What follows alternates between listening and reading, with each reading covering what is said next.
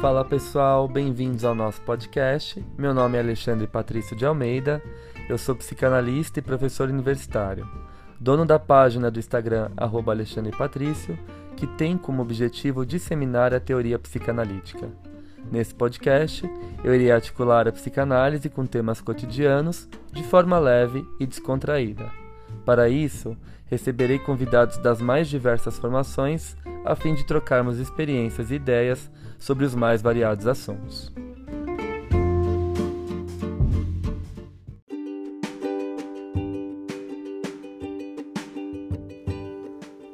O episódio que você vai ouvir agora faz parte de uma nova série do nosso podcast, chamada Café com Klein, em que iremos discutir alguns aspectos da teoria e da clínica kleiniana. Vou dividir esse novo espaço com o psicanalista Felipe Pereira Vieira, mestrando e pesquisador em psicologia clínica pela PUC de São Paulo. Ah, não se esqueçam de que os episódios novos dessa série saem toda sexta. Então, fiquem ligados.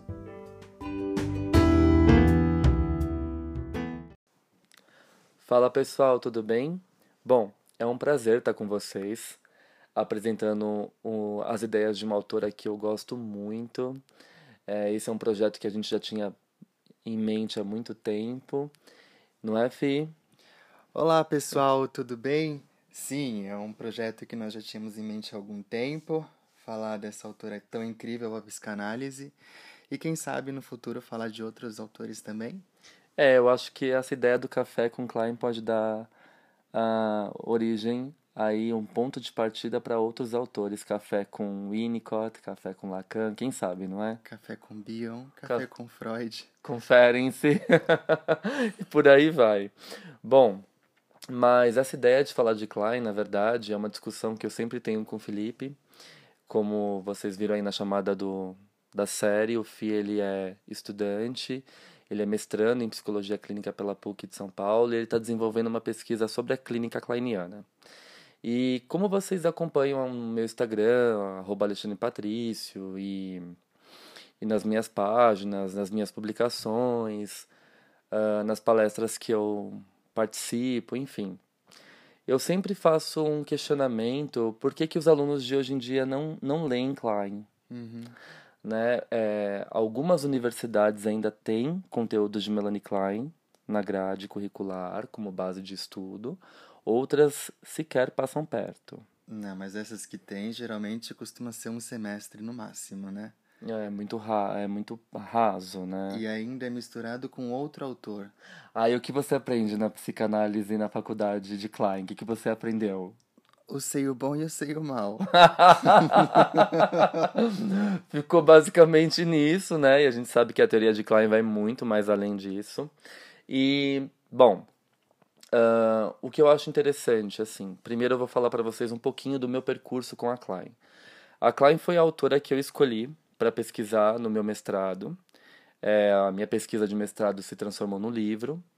Se chama Psicanálise e Educação Escolar: Contribuições de Melanie Klein. Foi lançado em 2018 pela editora Zagodoni. Ainda tem alguns exemplares à venda na Amazon, mas no site da própria editora ele já está esgotado. Esse livro se tornou uma referência para quem queria estudar, para quem quer estudar as origens do pensamento kleiniano, como que as, as teses kleinianas conversam com o universo escolar. E desde o meu mestrado eu me aprofundei no pensamento dessa autora. Na verdade, eu tive muito pouco sobre ela também no, durante a minha formação em psicanálise, durante as minhas pós-graduações. E decidi estudar Klein por conta, porque, como eu já disse também em outras vias, quando eu comecei a atender, eu comecei a atender criança. Então, Melanie Klein, ela é um referencial obrigatório para quem é, começa a atender crianças, uhum. né? Uh, mas eu confesso que ler Melanie Klein a princípio causa bastante estranhamento. O Lacan chamava ela de uh, tripière inspirée, né? Uma tripeira inspirada. Ela dissecava o psiquismo humano, falava que o bebê tinha desejo, vontade, fantasia de introjetar as suas fezes no interior da mãe, de devorar o seio, de apossar. Então é uma leitura muito visceral e ao mesmo tempo causa muito incômodo. Inquietações. Inquietações. Uhum. Mas eu queria que você falasse um pouquinho é, da sua experiência quando você leu Klein. Por que, que Klein te encanta tanto? E por que, que ela toca com você? Uma vez a gente estava conversando, você falou assim: toda vez que eu leio um texto dela eu me emociono. E eu queria que você compartilhasse com o pessoal um pouco da sua experiência também e o que te levou a pesquisar Klein no mestrado. Nossa, que pergunta complicada. é, é, tipo uma confissão, né? É, né? Confessions on Dancing Floor. eu acho que é, Melanie Klein é, mexe com, com o nosso primitivo, né?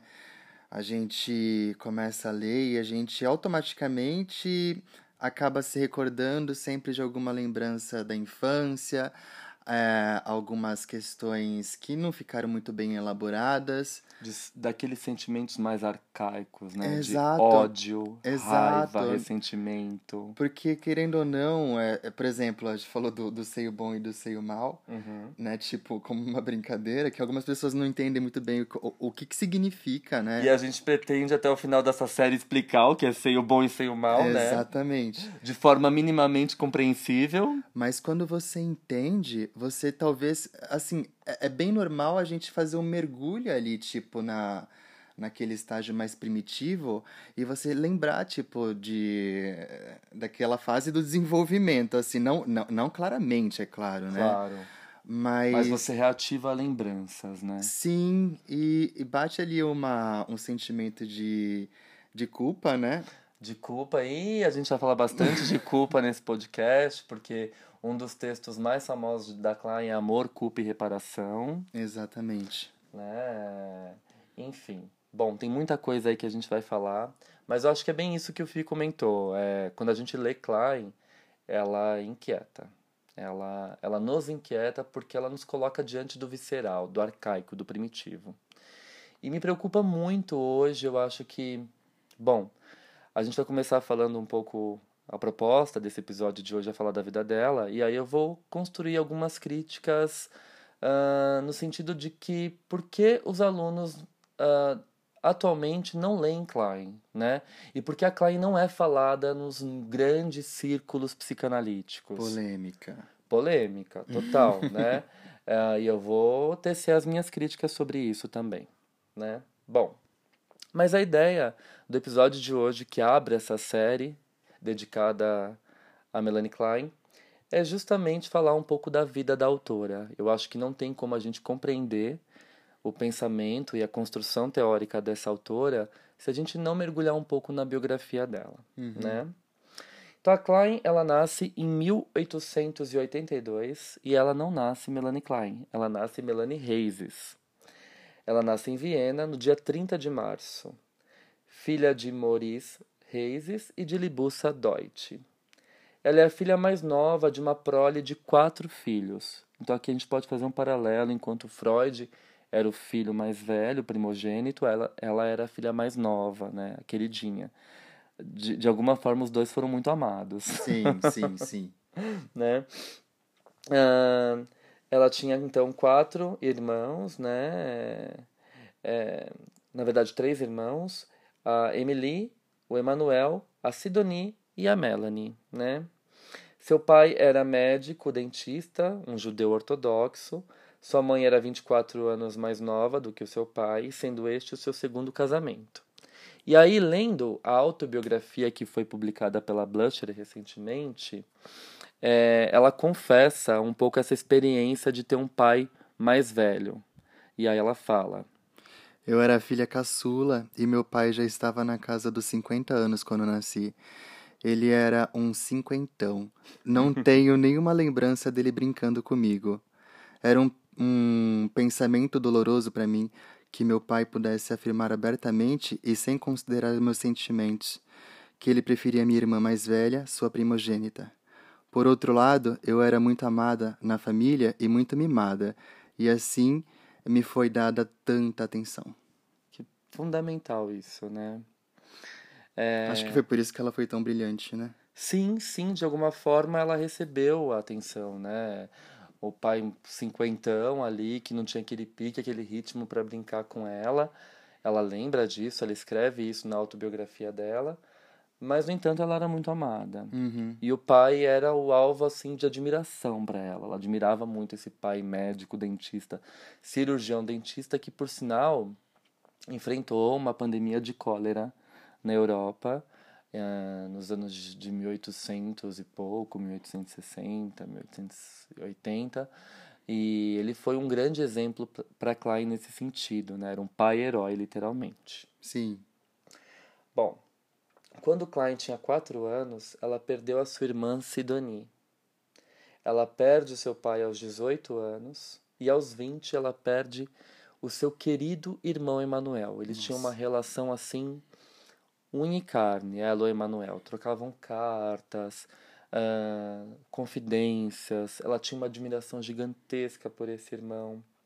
Então, a gente já começa a perceber que o luto é uma experiência marcante na vida dessa autora. Que vai delineando a teoria que ela vai criar posteriormente, né? Exatamente. Todas essas experiências de luto marcam a, o desenvolvimento teórico dela, né? Uhum. Bom, Melanie casa-se com Arthur Klein em 1903. Ela casa bem jovem. É, melhor amigo do seu irmão Emanuel, que tinha recém-falecido. O casamento precoce inviabilizou suas ambições de se tornar médica, assim como o pai.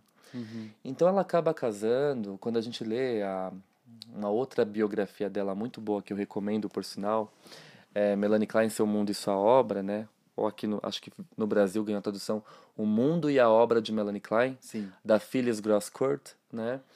Ah, que é uma biografia linda de ler, assim, eu super recomendo para quem começar a se interessar pela autora, ler essa biografia porque é completa, tem detalhes da história dela, dos pacientes, da família, enfim. É muito gostoso de ler, é um texto muito bem escrito. E aí ela fala que ela teve que casar com o Arthur Klein meio que para salvar a família da ruína, Sim. já que o pai tinha morrido, né? E o irmão que estava ali estudando, que ia ter uma grande profissão, que a família toda estava apostando, também acaba falecendo, né? Ah, então ela tem que casar para salvar a família da ruína financeira. Então ela já casa meio insatisfeita nessa condição. Ela Sim. queria estudar, ela começou a frequentar alguns seminários de arte, de filosofia, mas ela não chega a fazer um curso universitário. Ela sempre foi bastante estudiosa, né? Na verdade. Sim, desde criança, Uhum. né? Interessada em livros. A mãe dela tinha um pequeno comércio em casa, né? Então ela lia os livros que a mãe dela vendia. Enfim, era uma família muito culta, de Sim. forma geral. Sim. Bom, em 1904, a gente já tem o nascimento da sua filha Melita Klein. A profissão de engenheiro do Arthur Klein, seu marido, demandava contínuas mudanças de cidade. E a Melanie Klein, ela tentava acompanhar o marido, né? Ela cuidou de Melita até os sete meses, deixando a filha aos cuidados da mãe e da babá por conta de crises depressivas. Então ela já começa a ter ali algumas, alguns picos de adoecimento depressivo quando ela tem a Melita. E toda essa questão atravessa também a relação dela com a própria filha. Né? A filha acaba pegando ali uma mãe, usando uma linguagem unicotiana, que não consegue ser uma mãe suficientemente boa.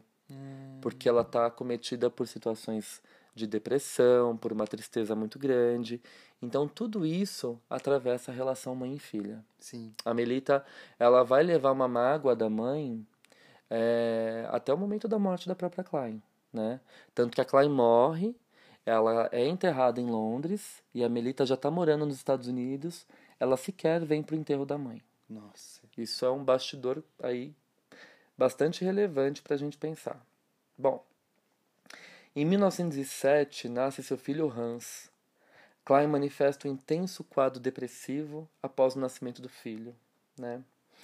Uh, Libussa, que é a mãe dela, vai morar com a família Klein para ajudar no cuidado com as crianças. E é interessante, quando a gente lê a autobiografia dela, que foi publicada pela Blusher recentemente, ela idealiza muito essa mãe. Ela fala: Nossa, minha mãe era perfeita, me ajudava, eu sinto muita falta da minha mãe. E quando a gente lê as biografias feitas por outros pesquisadores que tiveram acesso aos arquivos e à vida dela, uhum. a gente acaba descobrindo que não, ela não se dava bem com a mãe. Essa mãe idealizada não existia. Então parece que a história se repete. A Klein não se dava bem com a Libussa. E por conseguinte, a Melita não se dava bem Nossa, com a Klein. Que interessante. Sim, isso é interessantíssimo da uhum. gente perceber. Bom, uh, a rivalidade entre Klein e Libussa é intensa, assim como no futuro entre Klein e Melita. Uhum. Né? Isso, a história se repete. Sim. Em 1910, a família muda-se para Budapeste, onde Melanie Klein toma contato com a obra de Freud através do livro A Interpretação dos Sonhos. Na verdade, ela lê um resumo da interpretação dos sonhos. Ela sobre lê os sonhos. Isso, ela lê sobre os sonhos, porque ela está no auge do seu adoecimento depressivo. Quando ela vai para Budapeste, ela fica muito triste, porque ela fica longe daquele ambiente cultural, daquele fervor cultural de Viena, que ela gostava muito. E, e aí ela fala assim, ela chega na, numa livraria e fala que queria alguma coisa sobre saúde mental, que pudesse me ajudar a me compreender. E nessa época, né, acho que a psicanálise estava bem alta, inclusive na, nas, nas livrarias, padarias, sempre acabavam falando realmente da psicanálise, né? Exatamente. E existiam dois autores ali que estavam super em alta, né, que era o Freud e o Ferenczi, né? E também o Jung, a gente não o pode Jung esquecer. também, 1910, é verdade. É, ele só vai romper com Freud... 1914. Exato, ele rompe com Freud em 1914. Então, eram os três grandes autores da psicanálise que tinham textos circulando ali em toda a Europa, né? Bom, e aí ela tem contato, então, com esse texto do Freud sobre os sonhos, que é um resumo da interpretação dos sonhos. Ela fica encantada, né? Uh, e começa a ler materiais, textos de psicanálise por fora. Uhum. Uh, em 1914, né, quatro anos depois que ela tem contato com a leitura psicanalítica, uh, nasce o Eric Klein. Né? Alguns meses depois, a Libussa falece. E aí também é um grande episódio marcante na vida dela, porque ela é acometida de culpa, de sentimentos de reparação. Sim. Todo esse desentendimento que ela tinha com a mãe vem em forma de cobrança, depois uma cobrança meio interna. Uhum. Por isso que talvez ela vai atribuir tanta importância aos fatores intrapsíquicos, né? Aos fatores que acontecem ali na, no psiquismo mesmo de forma interna. Certo. Né? Os objetos internos, que a gente vai falar disso depois na, nas aulas teóricas. Uhum. Bom, uh, e aí, em 1914, com o falecimento da mãe, ela não sustenta mais essa crise depressiva e aí eclode também a guerra, né? O Arthur é convocado para a guerra, o marido dela. E aí ela começa um processo de análise com ninguém menos que Sandor Ferenczi, né? Vocês já ouviram falar do Ferenczi aqui no podcast. O Ferenczi é um autor incrível, uhum. responsável por inaugurar ali o que a gente chama de ética do cuidado na psicanálise, um grande experimentador clínico, um cientista clínico. É. E uma questão interessante é que o Ferenc cuidava de crianças, né? Não, não somente crianças, mas também de crianças.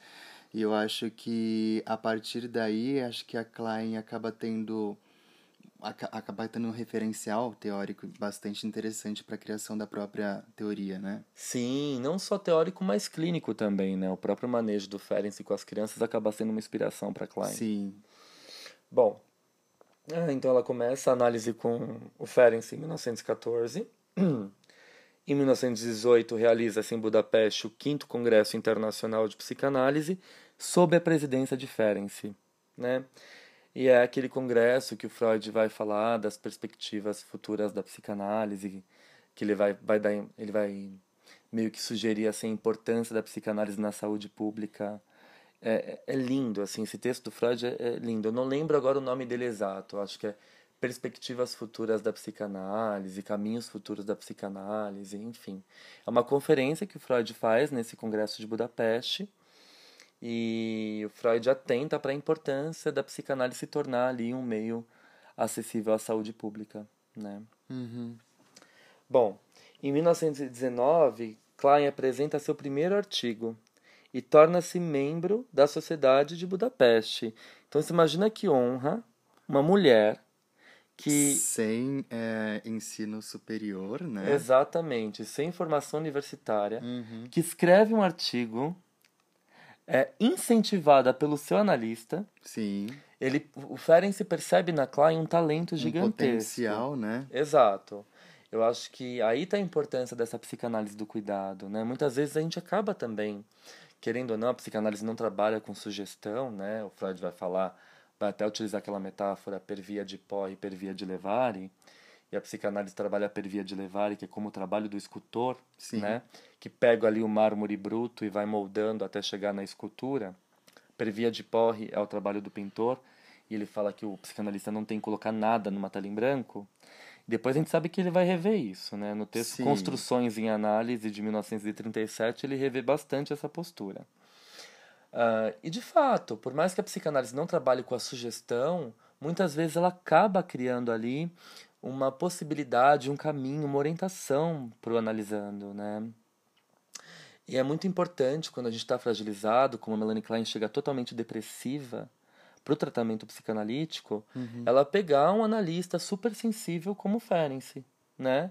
Que percebe ali um potencial nela para ela ser psicanalista, incentiva ela a escrever um material e com essa escrita ela é aceita para a Sociedade eh, Psicanalítica de Budapeste. Ele incentiva ela também a, a começar a analisar o próprio filho, né? Sim, os filhos, né? É. Ela atende tanto o Hans quanto o Eric, que é o mais novo, mas ela registra mais a análise do Eric, né? Que ela Sim. chama de Fritz. Fritz. Exato, Exato. perfeito. Bom, eh, nesse mesmo ano, de 1919, o Ernest Jones funda a Sociedade Britânica de Psicanálise. Ah, Klein conta na psicanálise uma possibilidade de realização das suas ambições intelectuais.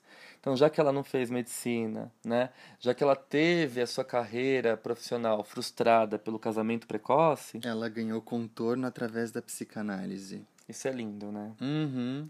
E aí a gente vê que a entrada dela na psicanálise tem totalmente a ver com a história de vida dela, né? Sim. Por isso que eu sempre falo nas minhas aulas, não tem como a gente estudar o pensamento de um autor Sem sem antes saber da história de vida dele, né? Sim, sim. Bom, em 1920, no sexto Congresso Internacional de Psicanálise, em Haia, Klein conhece Carl Abraham, seu futuro analista e incentivador, né? Em 21, ela toma uma grande decisão. Ela muda-se para Berlim, onde ela vai abrir o seu consultório para análise de adultos e de crianças. Perfeito. Em Berlim, Melita começa a estudar medicina. Ih, Ah. climão, climão, torta de climão. o que a mãe não fez, ela faz. Tá passada? Tá passada? pois é, climão. Em 22, ela torna-se membro da Sociedade Psicanalítica de Berlim. Abraham, assim como Ferenc, se encoraja Klein para o tratamento analítico de crianças. E em 22 é um ano muito, imporna- muito importante porque ela vai se divorciar do Arthur Klein Sim. né? E aí ela começa de fato a analisar outras crianças, não só o, o, o Eric, né, mas outras crianças ela analisa e vai escrevendo, o que dá origem ali aos artigos que vão montar o livro Psicanálise de Crianças, Psicanálise com Crianças. né? Exatamente. Bom, em 1924, fundação do Instituto Britânico de Psicanálise, Klein inicia a sua segunda análise pessoal, ela fica ali com o Ferenczi por volta de Seis anos. seis anos, exato. E aí ela começa a sua segunda análise pessoal com Carl Abraham. Em Salzburgo, durante o oitavo Congresso Internacional de Psicanálise, ela apresenta a técnica de análise de crianças pequenas. Um texto famosíssimo que eu super recomendo a leitura, principalmente para quem atende crianças. Uhum. Eu não consigo imaginar uma clínica infantil feita por um psicanalista que não leu Klein, É. né? É, é esquisito. Sim. Bom, em 1925, ela é convidada para realizar conferências em Londres. Olha que prestígio. Ela é convidada pelo Ernest Jones, futuro biógrafo de Freud, né? Aos 48 anos, nesse, nesse mesmo ano de 1925, morre precocemente Carl Abraham. Mais uma perda para Klein. Exato, interrompendo a segunda análise pessoal dela. Seus dois analistas morreram precocemente, né? O Ferenc morre... Com 50 anos de idade. Exato. Uh, o Ferenc morre em 33 e o Abraham morre é, em 25, com 48 anos de idade. Essas duas perdas também têm um impacto muito grande no Freud, né? porque eram os discípulos mais geniais do Freud, tanto Ferenc quanto Abraham. Né? E o próprio Freud fica muito tocado com a morte desses dois discípulos e amigos que ele admirava tanto. Bom, uh, em 26, Melanie Klein muda-se para a Inglaterra. Klein analisa os filhos de Jones. Ela é convidada para analisar os filhos do ah, Jones. Interessante, isso eu não sabia. Exato. E aí ela muda-se para a Inglaterra e ela é rapidamente reconhecida como analista de crianças, né? Então, vários analistas começam a, a conhecer ela como uma analista de crianças. Ela se torna especialista nessa área. Freud falava alguma coisa sobre Klein? Olha, eu acho que tem algum texto dele que ele bota alguma nota de rodapé, se eu não me engano. Eu teria que revisitar o Freud, mas ele coloca: Melanie Klein tem desenvolvido um trabalho de análise com crianças. E aí eu acho que em outro texto dele ele acrescenta outra nota de rodapé. E ele vai falar assim, aí ele vai falar, Ana Freud também tem desenvolvido uma psicanálise de crianças. E a Ana Freud vai falar que criança não estabelece transferência quando pequenininha, ela tem que passar por um processo educativo para entrar em análise. E nesse sentido, eu concordo muito mais com Ana Freud do que com Klein. Ele tem uma nota de rodapé assim. Sim, escancaradamente defendendo a filha. Inclusive, o encontro da Klein com Freud é muito frustrante para ela. Como né? que é esse encontro? É, no, é num desses congressos que a gente falou agora, não me lembro qual. Uhum. Ela vai atrás dele, tipo, tietar o Freud, né? Fala assim, ei, Freud, eu sou a Klein. Quero te conhecer. Uhum. Né? A psicanálise tá no grau, mami. Aí ele vira e fala assim... I don't know her. né? Tipo, não sei. Aí depois é. perguntam de novo. Ele faz né? a Mariah Carey, né? Tipo, Sim, depois é, perguntam é. de novo e ele, ele fala, fala I still don't know her. Exato.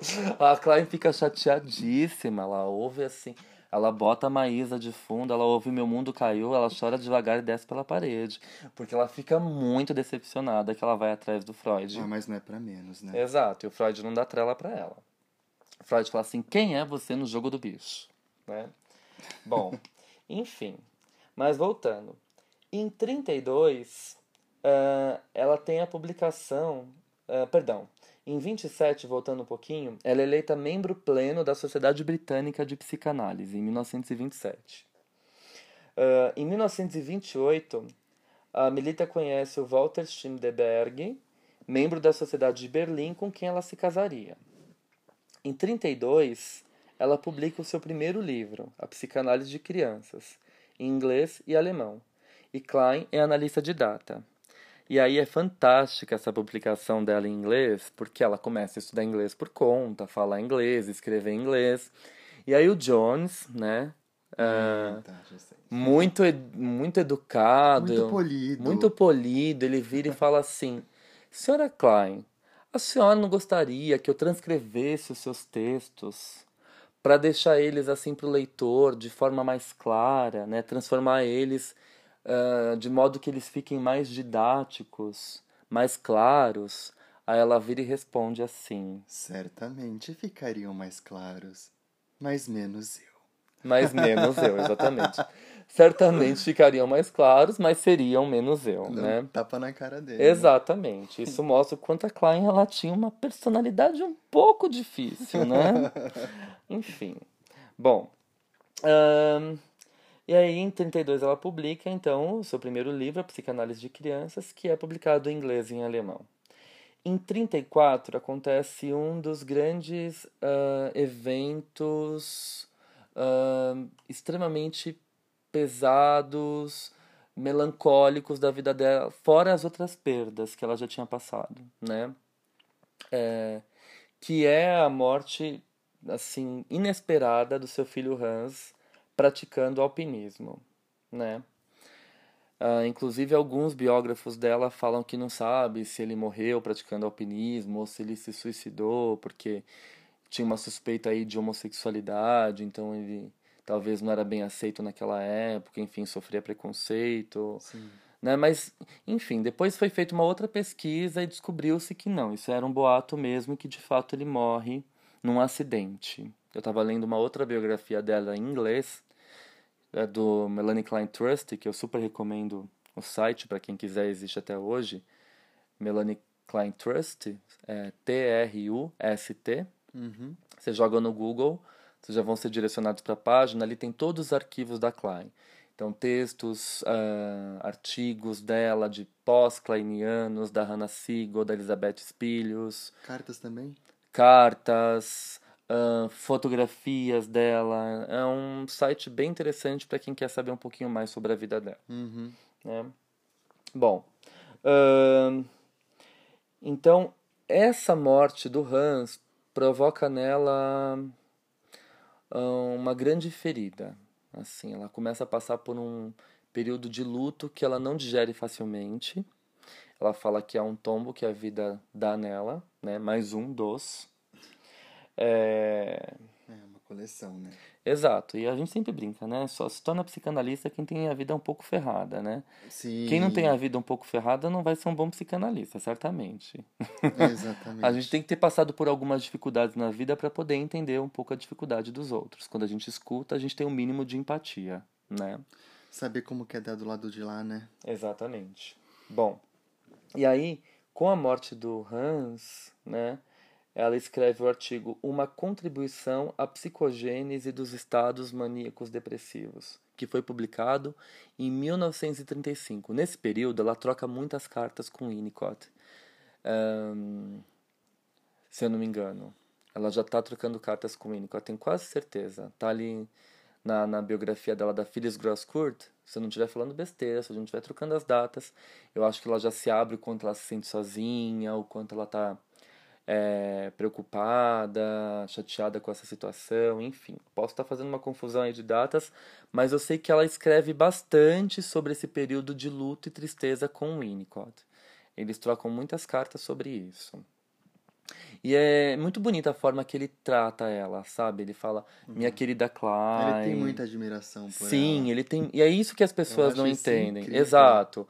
Tentam criar ali um. Uma com... rivalidade? Uma rivalidade, exato, né? O Winnicott, de fato, fica muito doído, não com a Klein, mas com os Kleinianos, que fazem das ideias da Klein uma espécie de dogma de religião, como acontece dentro da psicanálise, uhum. o que eu acho que esse fenômeno tem que ser urgentemente explicado, uhum. né? Porque é um tal de seiano, de, de querer ser o dono da verdade, e muito pelo contrário, a psicanálise ela vai questionar a verdade. O que é a verdade?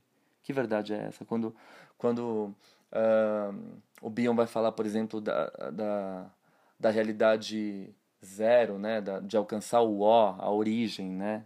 o ponto zero é o nada, né? É saber que você nada sabe, é reconhecer a sua falta de conhecimento, né? E, e ter essa essa pressuposição de que você sabe tudo, aderir a essa ideia veemente, acaba transformando a psicanálise num dogma que em nada tem a ver com a, com a teoria psicanalítica de fato. Sim. Né? A gente tem que repensar isso, enfim. Uhum. Só um outro parênteses aqui, um desabafo. Bom, em 37, ela publica Amor, Ódio e Reparação, né, um texto. Em 39, ela muda-se para Cambridge, fugindo dos bombardeios em Londres. Nossa. Exato. Então começa a Segunda Guerra Mundial, né, em 39. Londres é bombardeada e eles, muita gente vai muda para o interior, né, da uhum. Inglaterra. Uhum. Ela vai para Cambridge e quando ela começa a atender o Richard nesse ah, período. Ah, tá. É que ela escreve depois. Quando a narrativa tá, da análise na... de uma criança. Exato, ela termina de digitar já no hospital. Então, depois de anos que ela revisita esse caso, ela quase vai. Quase 20 anos? Sim, sim, sim. É, é quase 20 anos, exato. Ela morre em 60. Sim. 21 anos, né, na verdade. Caramba. Ela revisita esse caso.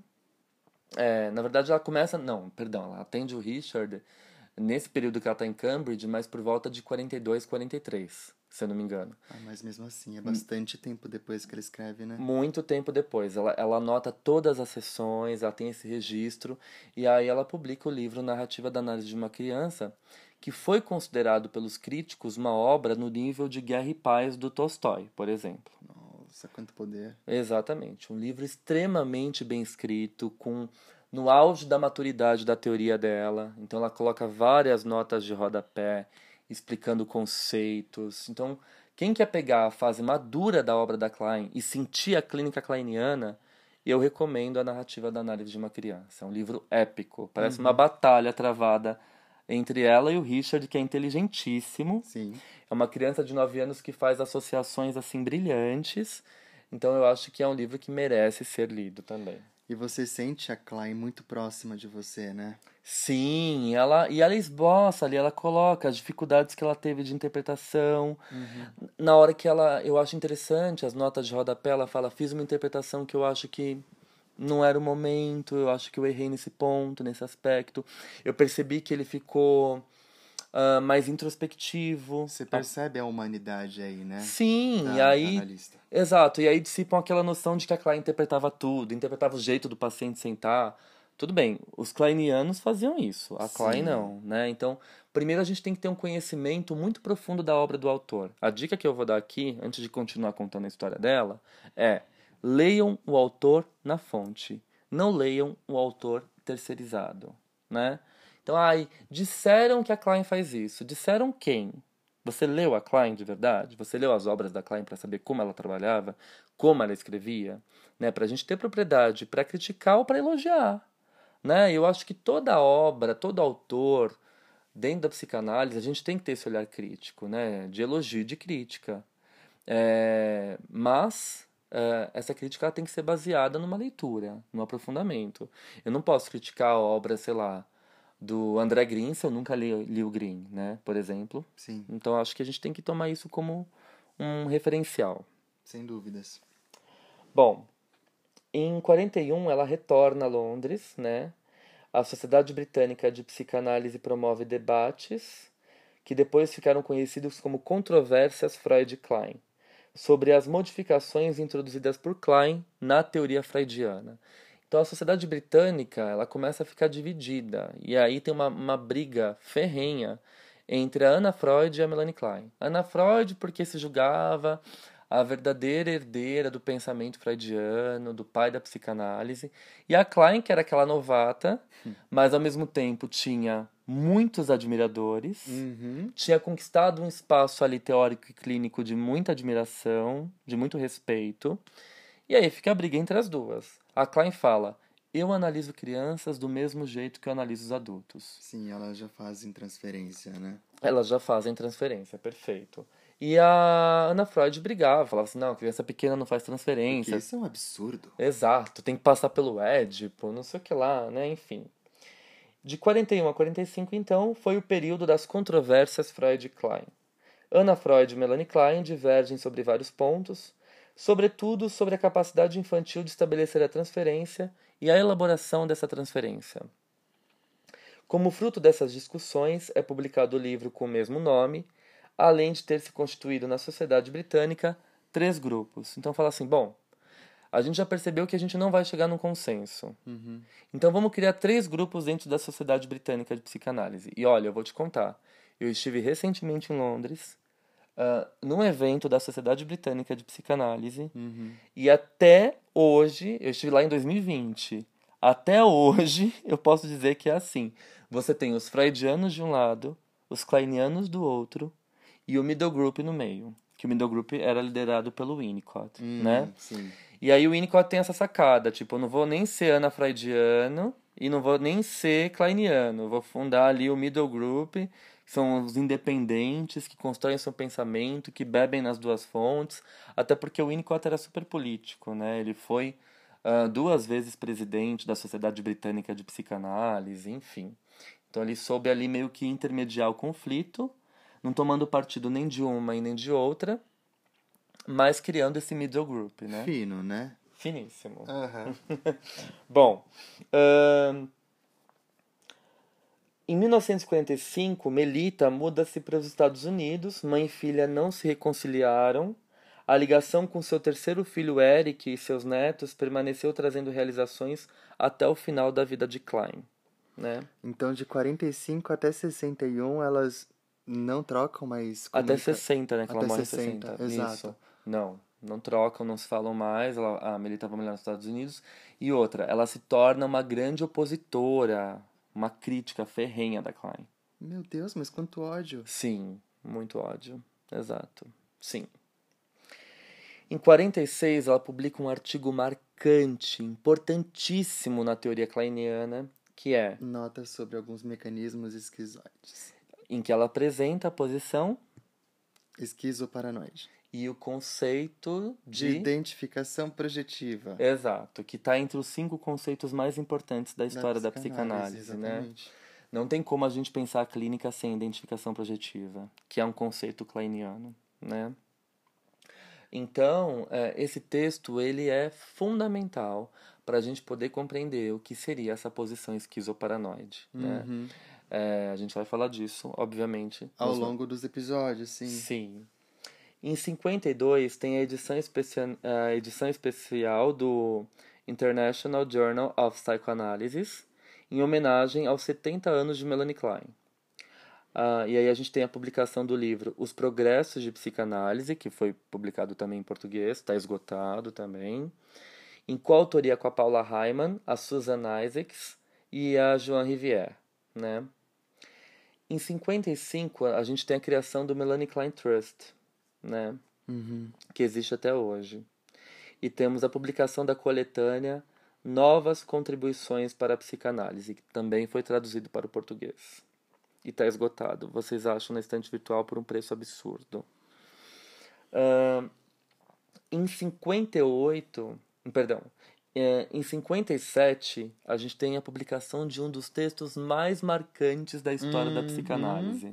Tanto para Klein quanto para os kleinianos, né? Que fizeram talvez um uso um pouco Hum, errado, vamos pensar assim. errado, literal, meio fanático, né, desse conceito. Mas prossiga, qual o nome? Ela publica Inveja e Gratidão, que é Uhum. um grande marco, né? É, e aí ela vai dar todo um contorno para inveja, porque o Freud falava de inveja, mas vamos combinar que o, tio Freud era um pouco machista, né?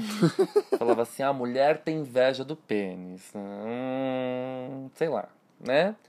Mas tudo bem, tudo bem. A gente pensa aí por uma outra via, é claro, a gente tem que entender, por exemplo, aquele texto fantástico do Freud, A Dissolução do Complexo do é, de Édipo, ah, de 1924, enfim. Tem todo um conceito aí pra gente entender essa inveja do pênis ah, da mulher, né? Mas a Klein vai falar que não, que a inveja é um sentimento inato. E o primeiro objeto invejado Não é o pênis. é o seio. Olha o empoderamento da mulher. Mas é, foi, foi gênia, né? Ela deu na cara dele. Porque, de fato, né? tanto o menino quanto a menina ali, ele tem como primeiro amor o seio da mãe. Exato. Não é o exatamente. pênis. Ela sabe, a pessoa não sabe nem o que é o pênis. Exatamente, exatamente. O primeiro contato é o seio, a mamadeira, o colo, né? Independente de quem dá o seio ou não. Os alunos sempre perguntam, né, quando eu estou explicando essa parte, que a gente vai falar muito, né? Na próxima aula que a gente vai começar a falar do desenvolvimento kleiniano Uhum. e da técnica do brincar que ela desenvolve. É, o pessoal pergunta, ah, mas quem não teve o seio, né? Fala assim, não, gente, o seio é uma metáfora, né? Do cuidado, pode ter é, sido amamentado na mamadeira, enfim. O seio é uma metáfora que ela utiliza para o cuidado, né? Exatamente. Então, é importante a gente lembrar disso. Inveja e Gratidão é uma obra de arte da psicanálise. Está nos meus textos, top 5 da psicanálise. Ah, eu acho que é um texto extremamente provocativo, instigante, fantástico. Enfim, né? E é claro que a gente vai ter um encontro só para falar dele também aqui no café. Ah, maravilhoso. Sim. em 58 morre o Jones, que era um dos seus defensores ali na Sociedade Britânica de Psicanálise. E em 60, Melanie Klein morre eh, em Londres, no dia 22 de setembro. Só a guisa de curiosidade, o Freud morre em 23 de setembro de 1939. A Melanie Klein morre no dia 22 de setembro de 1960. Coincidência. Bastante coincidência, né? Bom, aos 78 anos, em decorrência de um câncer. O seu legado permanece vivo na psicanálise atual e é isso que nós vamos fazer aqui nos nossos encontros, nessa série de episódios Café com Klein, né? Fazer a sua ideia viver, relacionar com temas da atualidade, da clínica contemporânea, com a política, enfim, Uhum. né? E expandindo aí o pensamento e a teoria kleiniana. Em 61, a gente tem a publicação do livro póstumo, Narrativa da Análise de uma Criança, no qual ela trabalhava poucos dias antes de morrer e ela estava editando ele enquanto ela estava internada no hospital. Quem finalizou o livro é a Hannah Siegel, né? A Hannah Siegel e outras pessoas também responsáveis pelo Melanie Klein Trust, né? Tá. É, esse livro é, traz 93 sessões com um menino de 10 anos, o Richard, que foi atendido durante o período em que ela esteve refugiada em Cambridge na Segunda Guerra Mundial. Né? Ou seja, uma vida extremamente interessante, uma mulher independente, divorciada, sem formação universitária, que se torna, como diz o Renato Mezan, a grande dama da história da psicanálise. E aí fica a pergunta: por que as pessoas não leem Klein, não falam de Klein? Talvez porque a gente viva numa sociedade extremamente machista, baseada na cultura do patriarcado, que exalta ali os grandes, ah, digamos, intelectuais, né? Então, uma autora que não tem uma formação acadêmica não merece sequer ser lida, né? O que é um grande preconceito e um grande prejuízo para qualquer psicanalista Ah, sim. né? Ah, uma vez participando de um congresso, eu apresentei um artigo sobre Klein e aí eu ouvi numa roda de analistas assim ah, o seguinte comentário: eu não leio Melanie Klein, né? Nossa, É, foi o que eu pensei. Nossa, né? Eu falei assim, muito estranho mesmo. muito estranho mesmo, né? Parafraseando aí a nossa querida O Trote da Beth, né? Nossa, muito estranho mesmo, eu pensei, com, com meus botões, né? Vamos lembrar que o Lacan tinha uma relação de amor e ódio pela Klein, né? Ah, acho que ele sabia reconhecer a genialidade dela. Né? Muito. Lacan era genial e soube reconhecer a genialidade da Klein, tecendo comentários e críticas, né, ao atendimento que ela faz ao caso Dick, né, no seminário 1 dele. Então ele faz o seminário 1 todo praticamente baseado no caso Dick da Klein, ele faz uma releitura. Ah, então fica claro aqui que não tem como a gente pensar em psicanálise sem ah, compreender minimamente o pensamento dessa grande autora, que infelizmente muitas vezes é mal trabalhado no espaço universitário, não é bem explicado, não é bem, é, sei lá, desenvolvido. E é exatamente isso que a gente vai tentar quebrar nessa série aqui. Ah, sim, vamos mergulhar nessa obra e vamos trazer a Klein aqui pra superfície. Vamos, vamos tentar trazê-la para a superfície e clarear esses pontos obscuros que ainda ficam sobre o pensamento e a clínica kleiniana. Bom, é isso. Você tem mais alguma coisa para falar, Fih? Não. Não. Eu aguardo vocês no próximo episódio. Sim, e por favor, não se esqueçam que os episódios dessa série saem toda sexta. Então, não percam, ok? Um beijo, obrigado aí pela atenção, pela audiência, compartilha com os amigos tudo. Sim, sempre. Muito obrigado pela audiência, pessoal. E até o próximo encontro, até o próximo café. Até o próximo café. Ou vinho, Ou vinho ou cerveja. ou cerveja, ou uísque. Um filme. E tudo pau. é isso, gente. Tchau, tchau. Tchau.